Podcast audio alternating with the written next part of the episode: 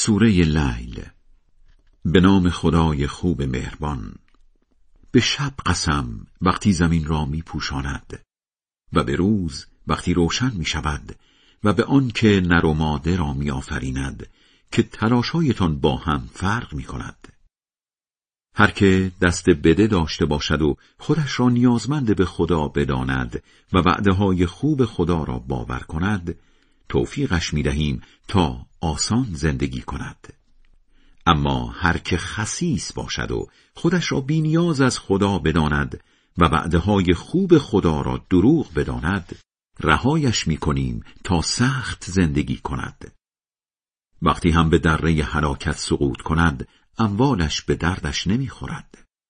آخر گرفتن دست مردم فقط به عهده ماست. دنیا و آخرت هم تنها در اختیار ماست. پس شما را می ترسانم از آتشی که زبانه می کشد. فقط هم مردم بدبخت در آن سرخ و سوخته می شوند. همانها که آیه های خدا را دروغ می دانند و به آن پشت می کنند. البته مردم خود مراقب را از آن آتش دور می سازند. همانان که مالشان را در راه خدا می دهند تا پاک شوند.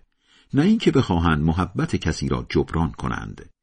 بلکه منظوری جز به دست آوردن رضای خدای بزرگ ندارند. از پاداش الهی هم حتما راضی خواهند شد. خدای بلند مرتبه بزرگ راست می‌گوید